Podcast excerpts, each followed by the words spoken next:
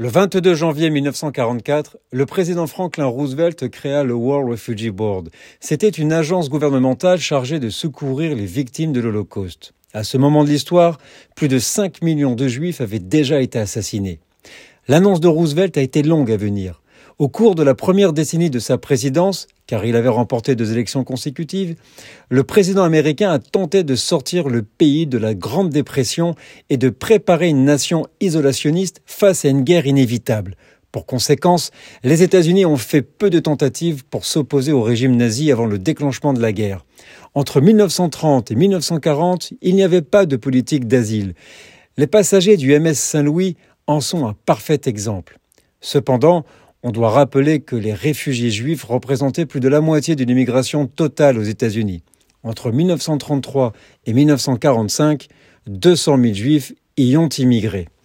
Mais le peuple américain ne souhaitait pas d'augmentation de l'immigration. Au contraire, il voulait la diminuer. Dans un sondage réalisé immédiatement après la nuit de cristal, 72% des Américains s'opposaient à davantage d'immigration de réfugiés juifs.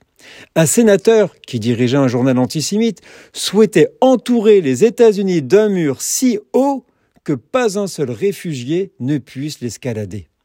En novembre 1942, après le débarquement des Alliés en Afrique du Nord, les Américains prirent enfin conscience de la politique bestiale d'extermination des nazis. Après 14 mois de manifestations et de diverses pressions, Roosevelt créa le War Refugee Board. Sauver les Juifs est depuis ce jour devenu la priorité des États-Unis. L'agence, avec l'aide de Raoul Wallenberg, réalisa l'une des plus célèbres opérations de sauvetage de l'Holocauste. À la fin de la guerre, elle avait sauvé des dizaines de milliers de vies, mais considérait son travail comme petit et tardif par rapport à l'ampleur de l'Holocauste. C'était le 22 janvier 1944.